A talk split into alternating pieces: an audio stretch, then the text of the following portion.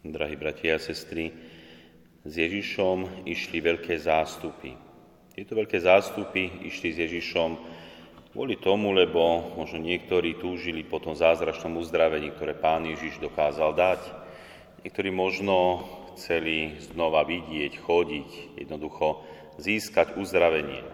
Určite bola týchto zástupov aj skupina ľudí, ktorá chcela počúvať Božie slovo. To slovo, ktoré Pán Ježiš hovoril, slovo s mocou, slovo, ktoré nedokázal nikto predtým takto hovoriť. A určite bola v týchto zástupoch aj skupina ľudí, ktorá túžila stať sa učeníkom Ježiša Krista.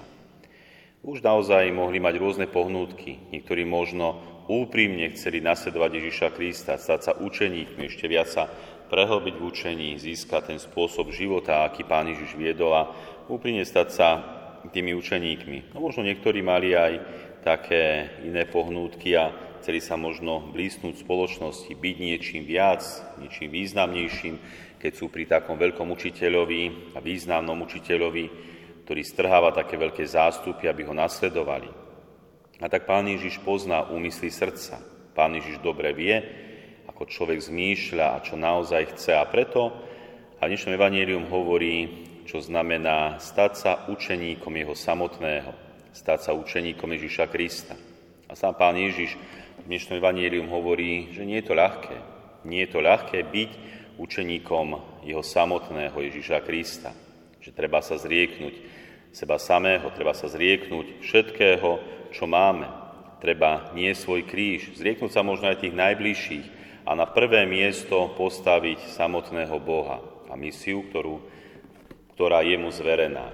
Čiže nie je to nič ľahké a dobre vieme aj z histórie či už samotných apoštolov alebo aj v prvotnej cirkvi a konec koncov stále, že tí, čo sú naozaj učeníkmi Ježiša Krista, zažívajú veľké prenasledovanie.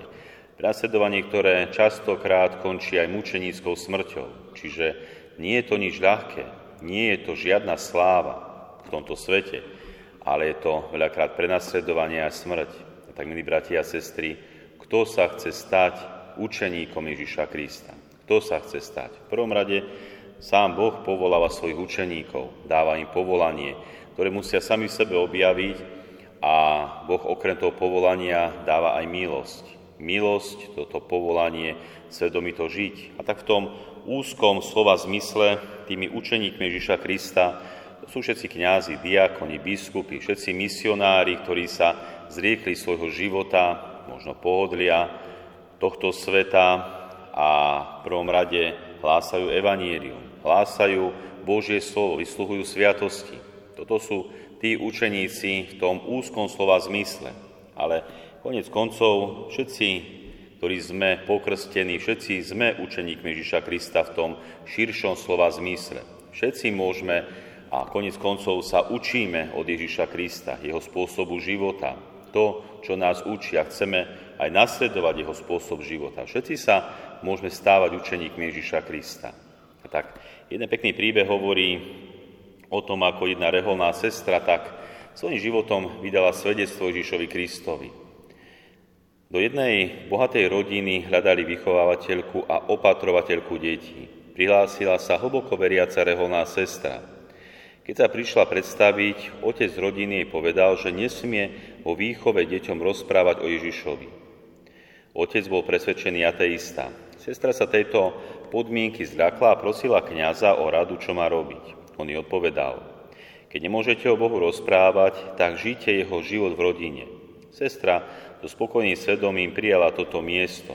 Po istom čase Mladšie dievča ochorelo, malo nákazlivú chorobu a aj napriek tomu sa o ňu táto reholná sestra starala.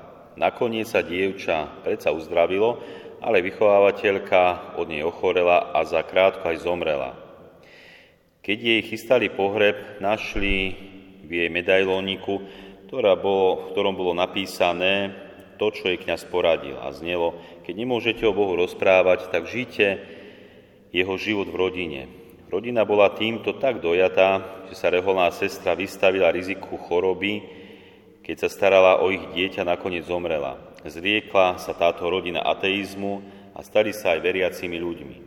Aj toto je učeníctvo Ježiša Krista. Aj toto je učeník Ježiša Krista, ktorý v prvom rade žije tomto svete to, čo nám Pán Ježiš kázal. Nemusíme teraz všetci chodiť do ulic a nahlas kričať a hlásať evanielium.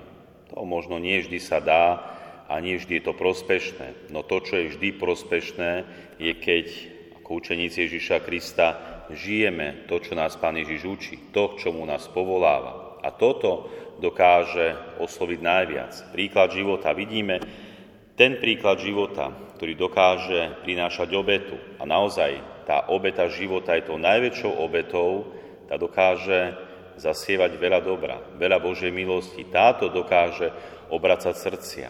Nie je možno iba také učeníctvo Ježiša Krista, že keď sa na to hodí a nič nás to nestojí, vtedy urobíme, povieme alebo zachováme nejaké stanovisko.